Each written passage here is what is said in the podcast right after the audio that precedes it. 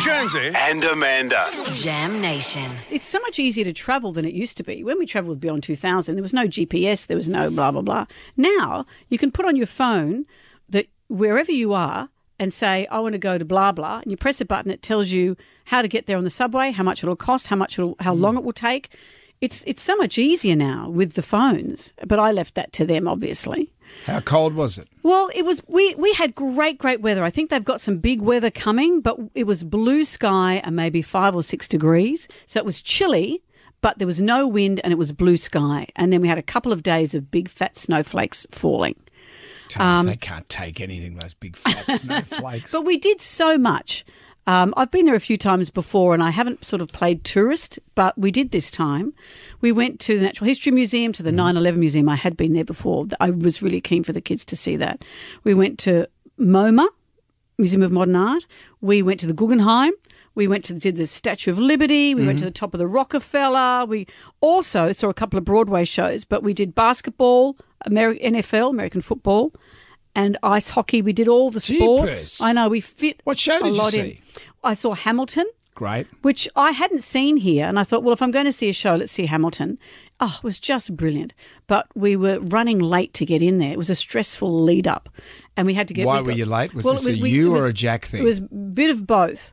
But so not Liam. Liam's totally out of the equation. on this Liam's one. furious. He would have been. Liam's furious because we, we hadn't Yeah. left ourselves enough time. Of course. Because I thought, well, walking takes half an hour, and we had walked up there before, but I thought, okay, let's get an Uber. Um, and it was just stuck in traffic the whole time. So we got out and just ran and ran and ran. And I thought we are going to miss the first bit. I was so anxious. And in the end, we walked in at 7.04. The show started at 7.05. We sat down as the, as the actor strides onto the stage and it all begins. Um, but you know, it's, a, it's an interesting place, uh, New York, in that to go to any of the museums, to go to any of the sporting events, full security. My hips set it all off. I got patted down. I got this. You had to take, and in the cold weather, take off your coat, take off your um, beanie. And you know, when you put a beanie on, you think, well, I have to keep it on all day because the hair underneath is going to be dreadful. Taking your beanie off, going through security, going through your bag. And yet, the only place they didn't do that was going into the theatre. Don't Oh. they remember that they had a president, Abraham Lincoln, who was assassinated they in a did theatre? too. He was shot in a theatre. But they, their their laws are weird too, from an Australian point of view. Mm-hmm. Jack's twenty; he's twenty one in a couple of months. You have you can't drink until you're twenty one. But they wanted to see, and even for me at a sporting event, they said your driver's license, you're from out overseas, you have to show us your passport. Are you kidding me? What, to get a beer? This just happened at one place.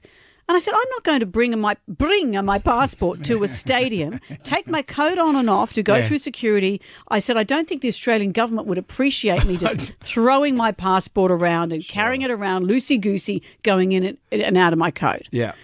And she said, Sorry, they're the rules. So I went to the little booth next door and, and got a drink. Totally fine. Yeah, but the, you know, you can buy a gun in America. We all know this at age of eighteen. Mm-hmm. Yeah. you can buy a death machine at eighteen, but you can't have a drink.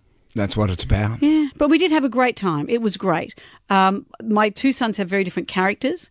Liam is very ordered and structured and likes to know what's happening throughout the day. Jack just likes to sit down and eat oysters and have a beer. And isn't this wonderful? He's like the great Gatsby, Jack. I Yeah. look at him. One minute he's he's in some sort of pub in Surrey Hills, and then he's on some guy's super yacht. You just think, what? but you know life what are you he living? bought while we were away, and he used his own money for this. Um, I we go. was thrilled to shout them this trip.